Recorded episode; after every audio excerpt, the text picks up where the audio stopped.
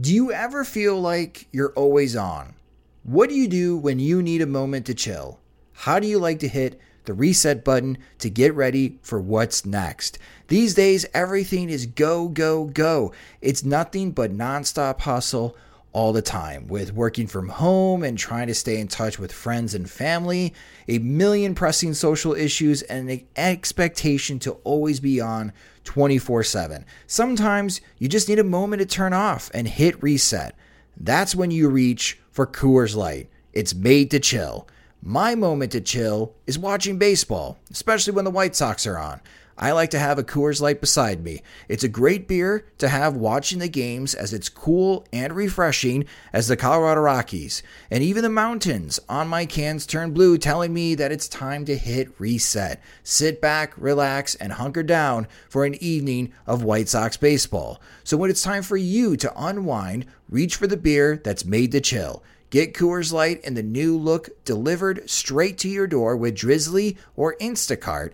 Must be 21 years or older to enjoy. Coors Brewing Company, Golden, Colorado. And as always, celebrate responsibly.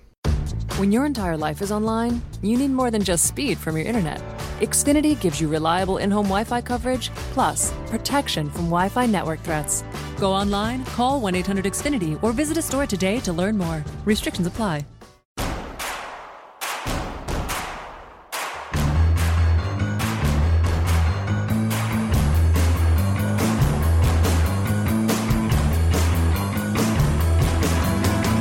From your favorite source for Chicago White Sox talk, delivering news, interviews, analysis, and more.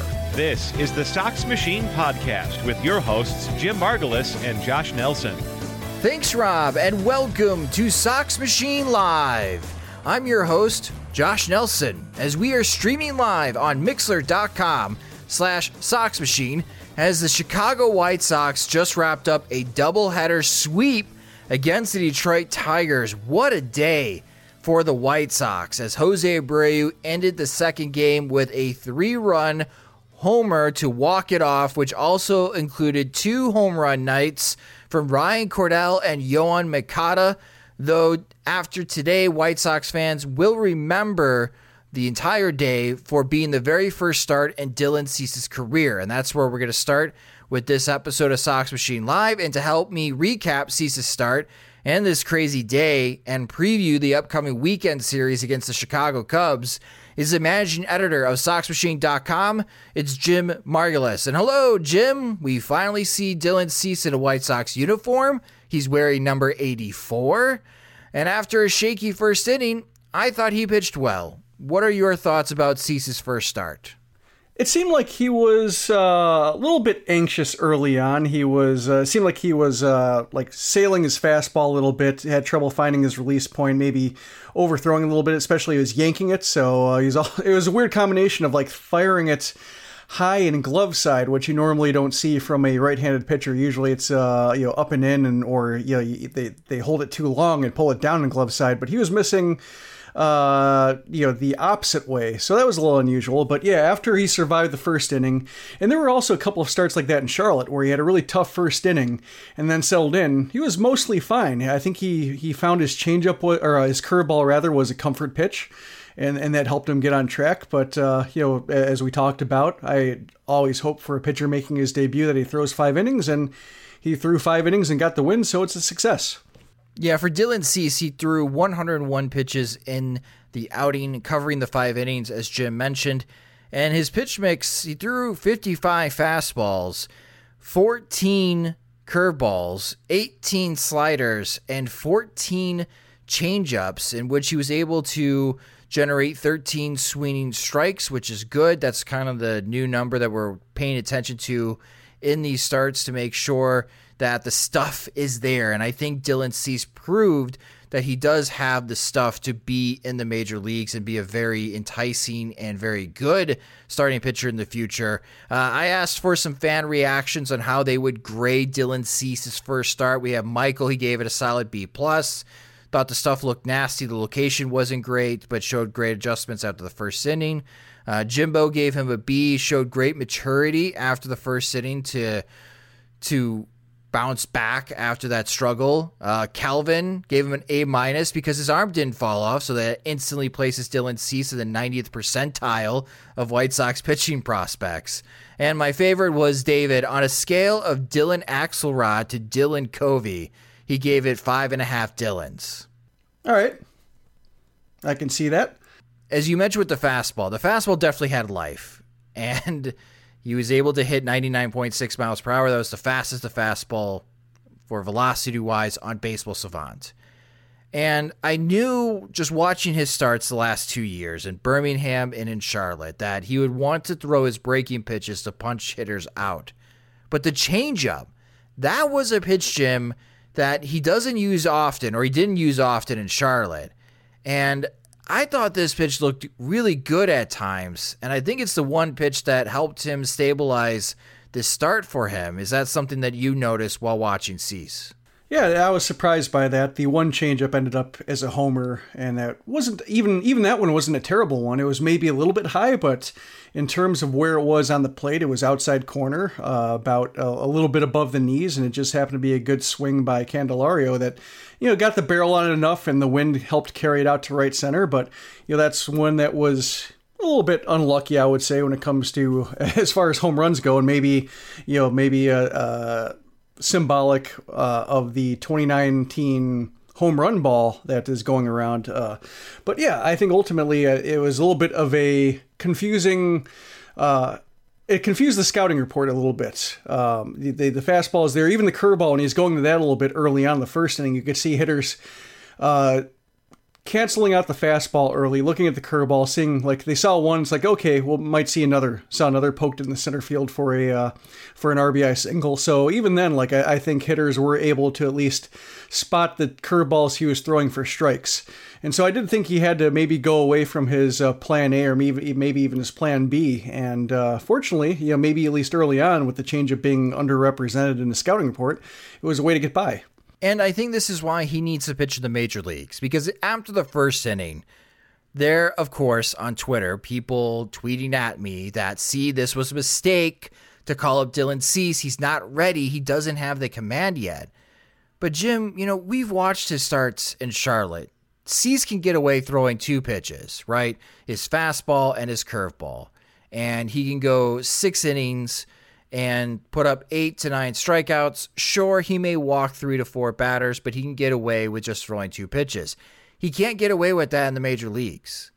And I think, you know, from this start and what I'm looking forward to in his next start is that third pitch, or maybe even the fourth pitch. If if that curveball, or I should say the breaking pitch, becomes more of a slider, but if he can really nail down that changeup, I mean, I don't know what hitters are going to do, Jim, because your options are you react to the 98 mile per hour fastball, or you sit back on the 80 mile per hour changeup, or he's just going to throw this really sharp breaking ball in the strike zone like he was doing often to try to establish strike one uh, that's ranging anywhere from 84 to 88 miles per hour. And I think this is why I, am really excited to see the maturation of Dylan Cease because his stuff is just so enticing. And I think this is someone where you can dream upon out of all the White Sox pitching prospects that maybe he can join the level that Lucas Giolito has reached this year and help lead this rotation.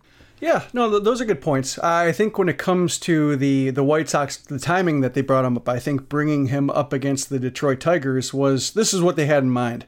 Uh, I guess a forgiving lineup. Uh, every major league lineup is basically tougher than any lineup you'll see in AAA, aside from maybe if you catch a rebuilding team in the majors and a rehabbing team in AAA. But uh, this was a new level of competition, and I, think when it comes to the uh, the mistakes he made and, and the way those pitches piled up earlier, if were facing the Twins or the Red Sox or the Rangers or any of the teams that uh, they faced during that really tough stretch, you know, that might have been a little bit too much for him to overcome. He might have uh, created his own trouble and might not have been able to get out of it. And maybe he would have been exited in the second inning. But the Tigers, being you know the one of the worst offenses in baseball and, and one of the, maybe the worst in the American League when it comes to power, uh, it's the kind of lineup where you can take an inning to get your bearings and, and come back and, and end up with uh, enough to get a win. So that I think lends some credence to the idea of the White Sox with the timing that they brought him up uh, as a way to introduce him, give him some idea of how he can succeed, and then you know as these tests get tougher, I imagine he might uh, you know run into some situations where you know he throws 33 pitches in the inning and then throws uh, 29 in the next and has to exit in the third. But, you know, for the time being, his first start is not a disaster, it's a win. And that gives him some positive experience to build off. And, uh, you know, even if he has a stumble ahead of him, um, he's not operating from a deficit. Now, Dylan Cease is going to stay on the 25 man roster. He was called up as the White Sox 26th man because of the doubleheader. Carson Fulmer will be headed back to Charlotte as he was optioned again to AAA. Uh, so he'll catch a flight out of O'Hare and go back and join the Knights. Uh, both teams, the White Sox and the Knights, uh, for those that don't know, AAA synced their All Star break with the major leagues. It, it's kind of odd when you compare it to the rest of the minor leagues uh, levels that they usually have their All Star games in June, uh, except for the International League. So soon the Knights will be off and it'll be an extended break for Carson Fulmer and it'll be an extended break for Dylan Cease. We don't expect him to pitch this weekend against the Chicago Cubs, even though that would be a lot of fun. But as you mentioned, Jim, maybe he's not ready for that test. But he's going to have a pretty extended break with the All Star game being in Cleveland, and he's going to have all these days off, Jim. So let's try to guess on what his next start would be. Would the White Sox entertain the idea of having him start uh, as far as the post All Star break in Oakland, or do you think the White Sox skip that weekend and try to have him face a weaker opponent again in the Kansas City Royals? My guess is would be the weekend opponent, just because you know it will be Cease's first six month season, so I think they're going to grab all the extra off days they can, and and this would be a way to give him a, a, a long midseason break, and then as off days arise and such, I think they'll find ways to shove him back further just to manage his workload and make sure that he doesn't get overtaxed. Uh, I, I think maybe if it were a you know maybe his second full season, then it wouldn't really matter. Or, you know, if, say if he'd thrown 150 innings in the season before, then maybe they would be coaching him up for 200 and, and go for it. And I think Oakland, you know, being a big park with a lot of foul territory, um, wouldn't be necessarily the worst place to pitch. But uh, I think Kansas City will be the one. And it's it's interesting to me, you know, they they they kept him up even though he's a 26th man and being the All Star break and being that they uh, you would have to keep him in Charlotte for ten days, they could probably find a way to keep him in Charlotte for ten days and still make his next scheduled start, and they would be able to have an extra guy in the bullpen. But I guess it's you know pretty symbolic, or at least uh, has a lot of uh, um, yeah. It, it, it, I guess it's a way to. Uh, say that he's part of the team when they call him up and have him stick around. I, I think they don't plan to send him send him to the minors ever again. Well, while Cease grabbed everyone's attention today, uh, there were also some really big days. Uh, Ryan Cordell had a big day. Other than his TOOTBLAN in the first game at home plate, which it appeared that he ran through the stop sign, uh, costing the White Sox a run early in that game. He made several terrific defensive catches in center field out of all positions. Uh, he had four hits in the two days, uh, in the two games, I should say. He hit two home runs in the second game of the doubleheader, and for the day, he drove in five RBIs. I think I gave him a B, right, Jim, on Monday for first half grades. I, I think that's right. Yeah, I gave him A minus. That's yeah. right. Yeah, that's right. A minus B. Uh, obviously, we are kidding. If you listen to the show on Monday, you know that Jim and I did not think highly of Ryan Cordell. But, you know, there are games that happen for even guys that we would think are quadruple A type of players. So it was nice to see some life from Ryan Cordell today, Jim. Yeah, and you know it's you know nobody's rooting against him even if you give him a bad grade. It's just you know it's he seemed like he was underwater and and kind of that uh, Trayce Thompson vibes, a big or a lanky right-handed hitter who was just behind a lot of stuff, chasing high fastballs.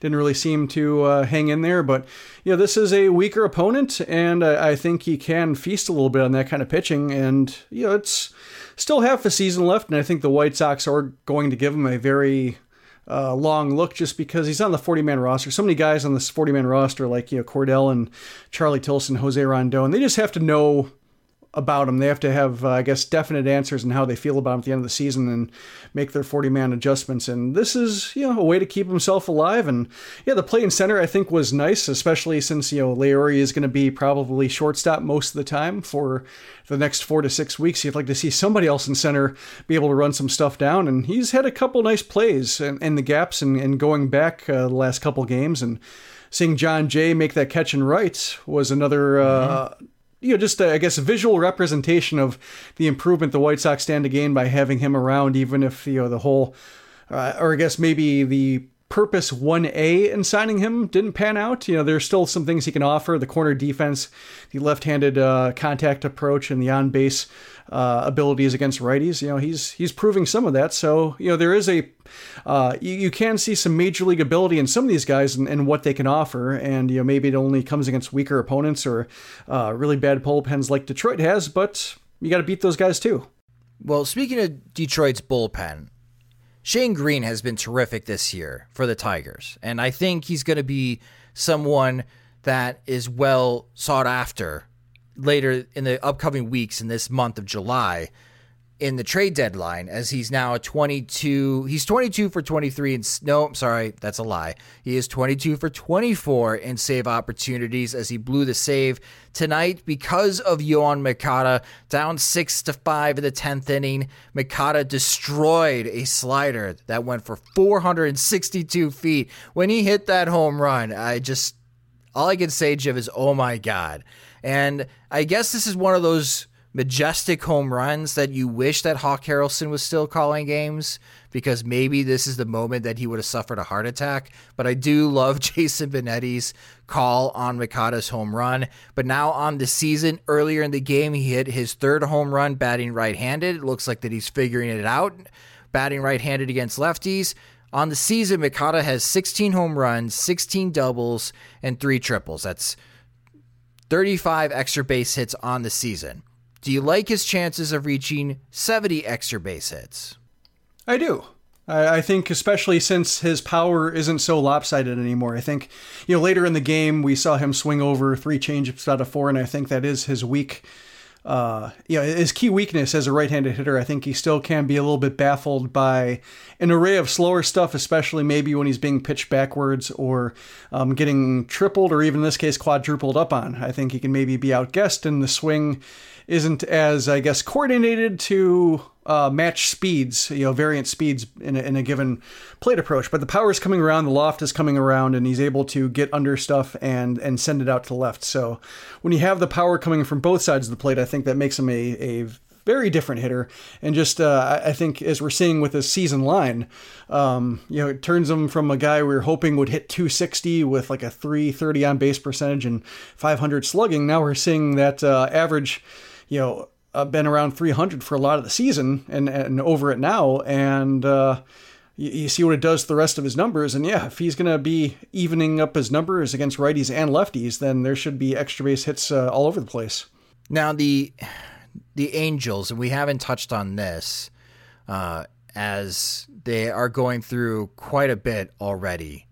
Um, Tommy La Stella just got injured. He is out six to eight weeks, and Tommy La Stella has made the All Star team. And obviously, with him being out now for six to eight weeks, I believe it's a fractured tibia. Uh, that does leave a spot open for manager Alex Cora to find a replacement for Tommy Lee, Tommy La Stella. Is this an opportunity for Yoan Moncada to make the All Star team, Jim? It could be. Uh, I, I was seeing Gleyber Torres getting some uh, support, and I think he was also touting himself uh, because he was a snub. And uh, I think either one would be qualified. I mean, Torres is having a great season himself, and I think you might hear a little bit about you know Yankee bias and such. But I think when it comes to either player, they're both you know. Uh, I'm looking at just eyeballing their numbers real quick. They're both uh, you know on pace for five plus WAR seasons. You know, Torres has 19 uh, homers and he's got a 907 on OPS. I mean, basically their numbers are equivalent. If they want second baseman for second baseman, then I think Torres might get the edge there. Um, but yeah, I think either one. it could be Moncada, but if they want a second baseman, I'm guessing Torres might get the edge and he would be worthy of it. Yeah, and obviously the Angels don't need any more bad news. Losing Tyler Skaggs to an unfortunate death, uh, only 27 years old. I know that has shocked the baseball world uh, as they are still recovering from that, and they even get more worse news as Tommy La Stella is having a career year. Uh, for the Angels, and now he's going to be missing significant time. So we'll see what Alex Cora does as far as the uh, All Star team on how he fills that position, but we're already starting to see shuffling in the All Star roster. So who knows? Maybe Yoan Moncada could find himself on that roster. Uh, the way that he's been playing this year, I think he most certainly deserves the honor. It's just a very loaded position right now in all of Major League Baseball at third base. So a lot of positive. I just want to touch on one negative, and that is Kelvin Herrera. What is Rick Renteria going to do with Kelvin Herrera, Jim? I don't know because there are no obvious solutions. That was one thing I was watching today after Herrera, came in the, the front of the doubleheader with a four run lead. And uh, yeah, I thought, oh, great, you know, why are they using him? That's going to be a safe situation. And I thought, you know, who else do you like? You know, if Evan Marshall's already been used, um, and, and you want a righty in there. You know, Carson Fulmer gave up a run in his inning. Juan Minaya gave up a run in his inning.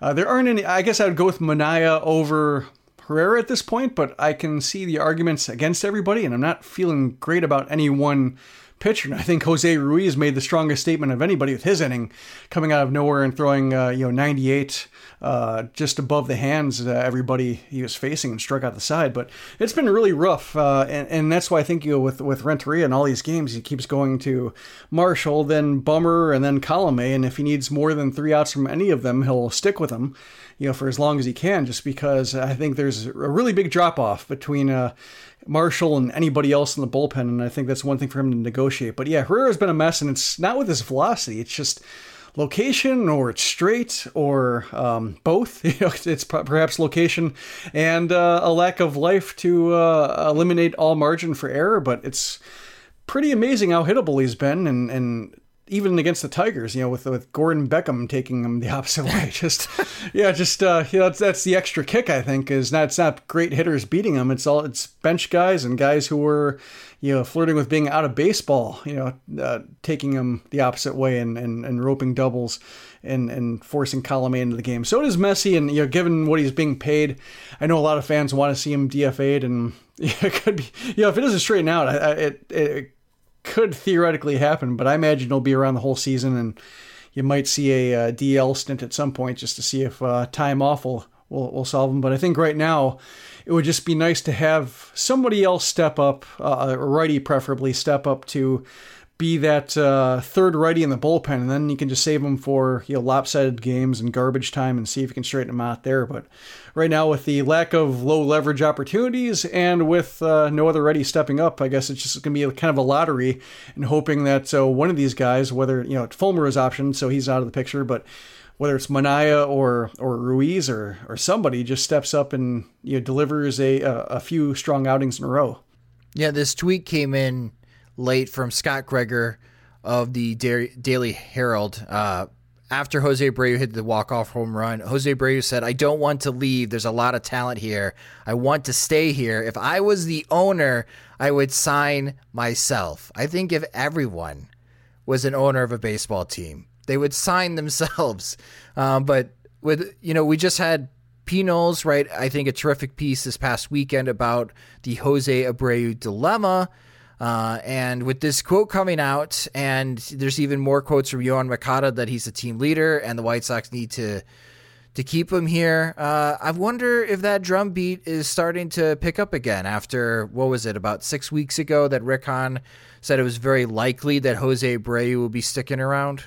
Yeah, it's it's fun. Like the the, the Abreu quote when I saw it was the. Uh, it might be one of the quotes of the year, and then seeing other guys stick up for him. It is, you know, it's what you want to see. I mean, yeah, uh, P. Knowles' column was good, and it was, you know, made strong points. And I think he ended up on on the side I feel that, you know, one, it's it seems inevitable, and two, it, it would be fine because the White Sox can use a first baseman slash DH, and Abreu is better than anybody else in the market. And you want, like, the White Sox have a hard time signing guys or distinguishing themselves from the competition to sign guys. That's why you know, they've been on some no trade clauses. As we saw with Machado, they had you know really no way to lure them. They had to offer cash, and um, you know if they aren't going to play at the top of the market and, and they have to generate their own hype and own excitement, you know this would be the way to do it. If Abreu can you know continue on on the little roll he's on and get his average back up to where it normally is, and his numbers look all great. Um, and you have guys rallying around him, and you have other guys like Moncada also having great seasons. Um, and, and, it's just not Abreu and, and uh, a mostly faceless lineup. And Eloy comes around, you have a lineup that's really fun, and they really like each other. And uh, you know, my, my dad texted me after the game when Moncada, uh, you know, hit the uh, you know tied it up, and we were talking about it. And I said, uh, you know, Moncada is the kind of guy who's fun to imitate in the backyard. You know, with his uh, with his spat drop, and, and my dad pointed out that you see a lot of kids with headbands at the game, and I think this is you know what the White Sox kind of had in mind is uh, you know, the young excitement uh, and, players who have identities and style they can build around. And I think, you know, Breu is on the other side of that age wise, um, not terribly old, but, you know, at least in his early 30s. But you know, he provides the guy who's been there and then the guy fans have already fallen in love with. So I think, you know, you, when you add it all up, it just, it's a very likable team. I should say likable offense. It's likable lineup.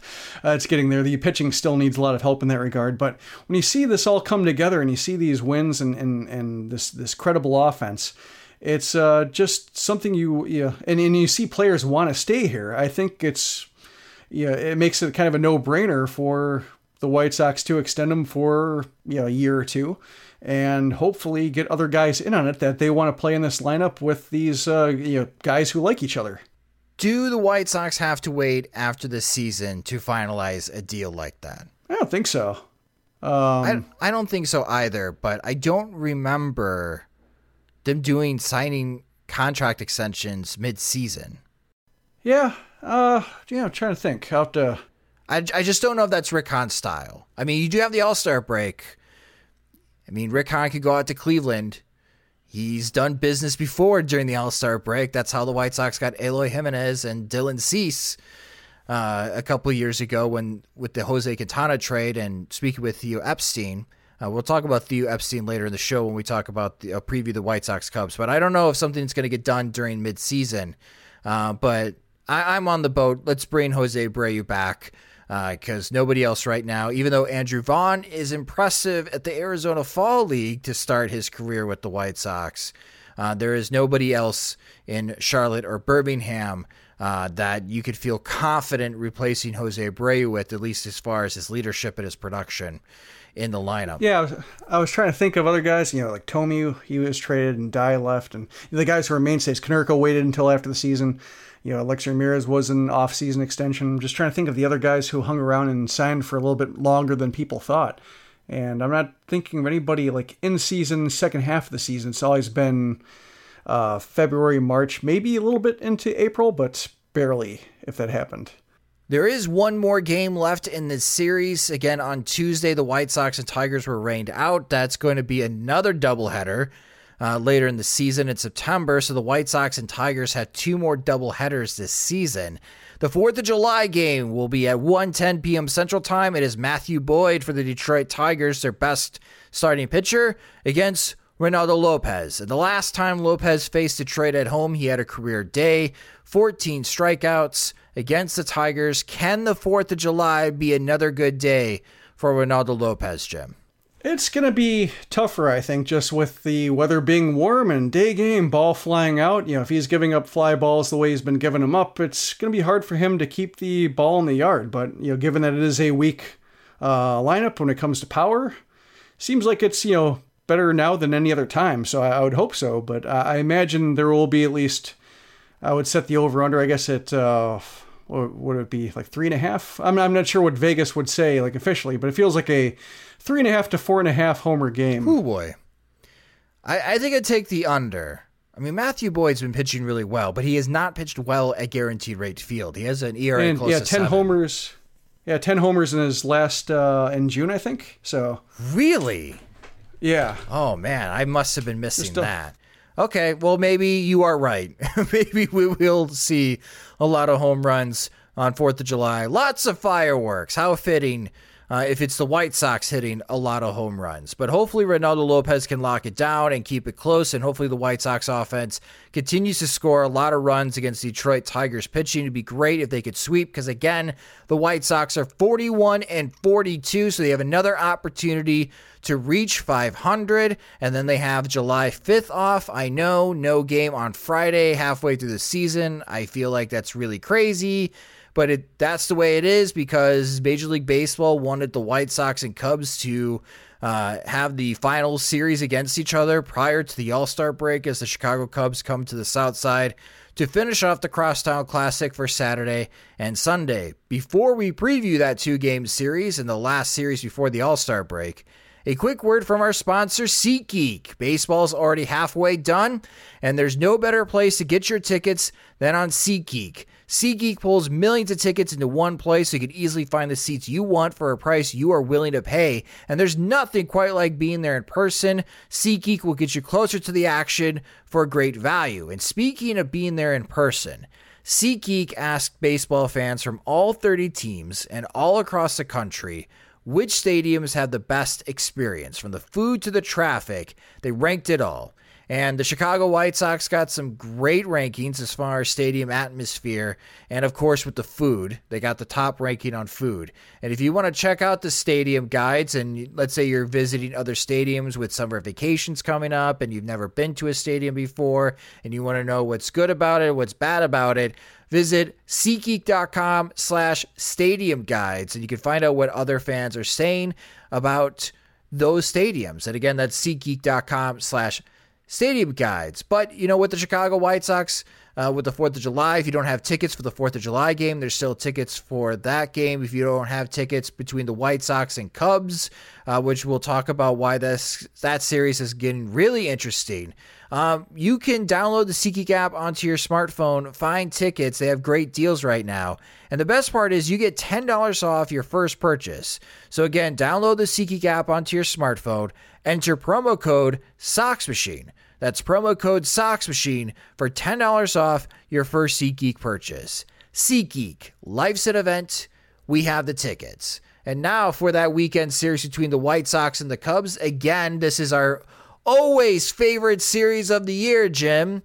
Uh, being sarcastic, but it, the season series is split one and one. If you remember, Ivan Nova pitched really well. Eloy Jimenez had the dramatic home run, but in the one loss, Lucas Giolito had his one clunker of the season, and he will get a chance to redeem himself. But the Chicago Cubs are 45 and 42 on the season. They do have a 4th of July game against the Pittsburgh Pirates, so they'll either be 46 and 42 or 45 and 43. They are one game back of the Milwaukee Brewers for first place in the National League Central. But the National League Central is really grouped up as all five teams are now within four and a half games of each other the pitching problems for this series, the Cubs do not know what is going on with their starting rotation for this weekend series yet. But on Saturday at 6:15 p.m. Central Time, this is now a national broadcasted game. This will be on Fox. Lucas Giolito will be on the mound. And on Sunday at 1:10 p.m. Central Time, it is the final game before the All-Star break. It'll be Ivan Nova against the Cubs, and Nova's had a very good uh, track record of success against the Cubs. And Jim, here is the most startling stat, startling stat about the Chicago Cubs and their recent struggles. In their last 19 road games, they are 4 and 15. They have lost six straight road series. And right now, you can't go 15 minutes on Chicago sports radio without them being the topic uh, brought back to the Cubs' struggles. This is what everybody's talking about in the city of Chicago, at least on sports radio. And I think they will go undergo a full meltdown if the White Sox win both games against the Cubs this upcoming weekend. And I, I love chaos, so that would be wonderful. But we talked about earlier this season when the White Sox were having success against the Cleveland Indians that maybe the Cleveland Indians window is closing on them. Is the same thing happen happening for the Chicago Cubs?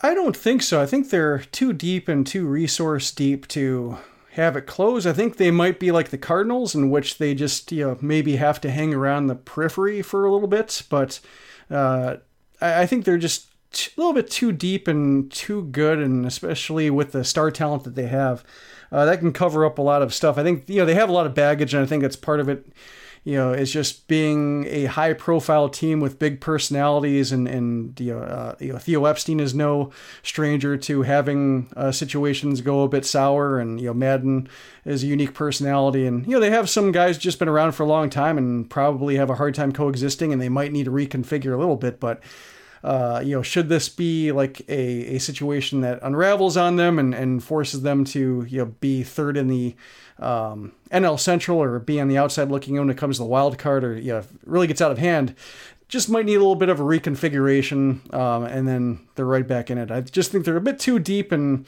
uh, they can spend. Um, you know, even though they've been you know, holding back on that. I think if you know they have a little bit of buzz lost and they lose a little bit of season ticket demand, um, you know, they could they could uh, fire up the money cannon again. Sure, but who's going to be around? I mean, Joe Maddon is a lame duck. I oh, that's Girardi, right? next or David Ross. Yeah, I think Girardi might be more their style. Do you think Girardi and Theo Epstein can get along? Briefly. like I mean, like you know, not maybe not for the long haul, but I think you know for a couple of seasons. Yeah.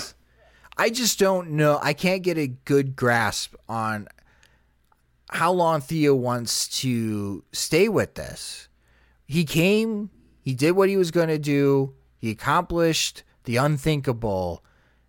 I can't see him having the energy or maybe even putting the effort to try to retool this team. Yeah, did he have a 5-year extension though somewhere? Yeah, but yeah. like that yeah, matters. but I was trying to I was trying to look you know while you're uh, setting up the seasons uh, or, or, the Cubs series. I was trying to figure out what year it was where the White Sox swept the Cubs and sent them on their way. It was 1999. It was it was a long time, 20 years ago, where uh, they had the series where they were you know, Cubs were playing pretty well, and you know, I'm looking at the record right now, and they went on a bit of a tear and were uh, 32 and 23, and then they lost a game to the Arizona heading into the Sox series. But then the Sox swept them, uh, took three in a row, and just uh, went on a tailspin. Ended up only winning 67 games the whole year. It was a mess, and you know there is that potential. It would be nice for the uh, retain the what is it now Wintrust Cup, uh, whatever it was. Oh but, yes, the Wintrust. Yeah, get that back if they they sweep them and and you know force that the yeah force that road series to linger over their head for the entire All Star break and you know keep the chatter up. I don't mind. This is the one time where I don't mind everybody talking about the Cubs all the time because it is a little bit of fun to watch them squirm. Uh, but yeah, it just seems like there there needs to be some kind of reconfiguring, but um, they can hang around for a while. Well, it's a tight race right now in the National League Central. We'll see. I, I'm I'm a bit surprised on where they are at. I did take the under their win total for Vegas was 88 and a half wins. I did take the under, but I didn't think, I mean, they're on pace to only win 84 games this year, Jim. Yeah. And, and that is a very far cry from where they were in 2015 and 2016. Yeah, I just have a hard time figuring out, and maybe it's because the division is so deep that it's hard to figure out. Because I mean, I, you know, for a while I've liked the Cardinals as uh, they were my shadow, my shadow uh, World Series pick last year, and you know I just like a lot of the talent on their team, and they look like they should be better. I mean, you know, when you have Marcell Ozuna and uh, you know adding Paul Goldschmidt to that lineup, I thought that was going to be you know, awesome, and the way they can just kind of randomly generate above average players year after year, and they just haven't been able to put together either. So it's a weird division right now. I think it's to the benefit of the Brewers and uh, you know, the Pirates. I think are are hanging in there too. Uh, but maybe it's just when you have that deep of a division, even the Reds is a last place team. The Reds are a damn good last place team. Mm-hmm. Uh, that's a that could just mess with standings for everybody. Yeah, the Chicago White Sox, again, they're only two games back of the Chicago Cubs at this moment. So, depending on the results of the 4th of July game, uh, that will even add more intrigue for this weekend. There could be the possibility that the White Sox catch the Cubs via winning percentage or maybe even pass them. And man, I cannot envision on what talk would be in Chicago at the All Star game if the Chicago White Sox have a better record than the Chicago Cubs. I mean, we may even see some firings happening on the north side, and it'd be great if the White Sox can deliver that to the Cubs to send them to even more chaos. This is where being a, f- a fan of this crosstown classic is where it could be a little evil. uh, but you can enjoy it. And I will enjoy it if the White Sox can sweep the Cubs this weekend. And hopefully Lucas Giolito and Ivan Nova can pitch well again. Uh, against this Cubs lineup and hold them at bay. Uh, it should be pretty tight contest. Again, that Saturday game is going to be a national broadcast game, so a lot of eyeballs, and Lucas Giolito will be the first time a lot of the nation will be watching him before seeing him at the All Star game. But that will do it for this episode of Sox Machine Live. It was a very uh, eventful day for the Chicago White Sox. Dylan Cease and the dramatic comeback win against the Detroit Tigers again. So thank you guys so much for staying up and listening to the live stream on Mixlr.com slash Sox Machine.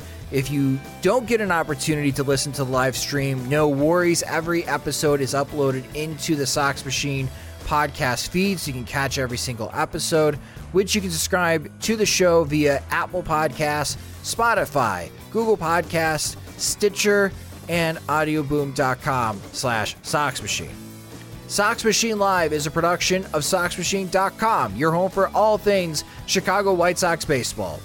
Alongside Jim Margalus, I'm Josh Nelson. Have a great 4th of July weekend, everyone, and we'll talk to you on Monday.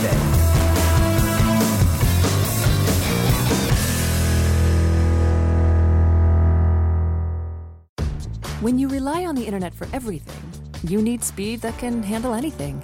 Xfinity delivers Wi Fi speed faster than a gig. Go online, call 1 800 Xfinity, or visit a store today. Restrictions apply. Gig Wi Fi requires gig speed and compatible X Fi gateway. Actual speeds vary, not guaranteed. Sugar Ray Leonard, Roberto Duran, Marvelous Marvin Hagler, and Thomas Hearns. Legends, whose four way rivalry defined one of the greatest eras in boxing history. Relive their decade of dominance in the new Showtime sports documentary, The Kings, a four part series premiering Sunday, June 6th, only on Showtime.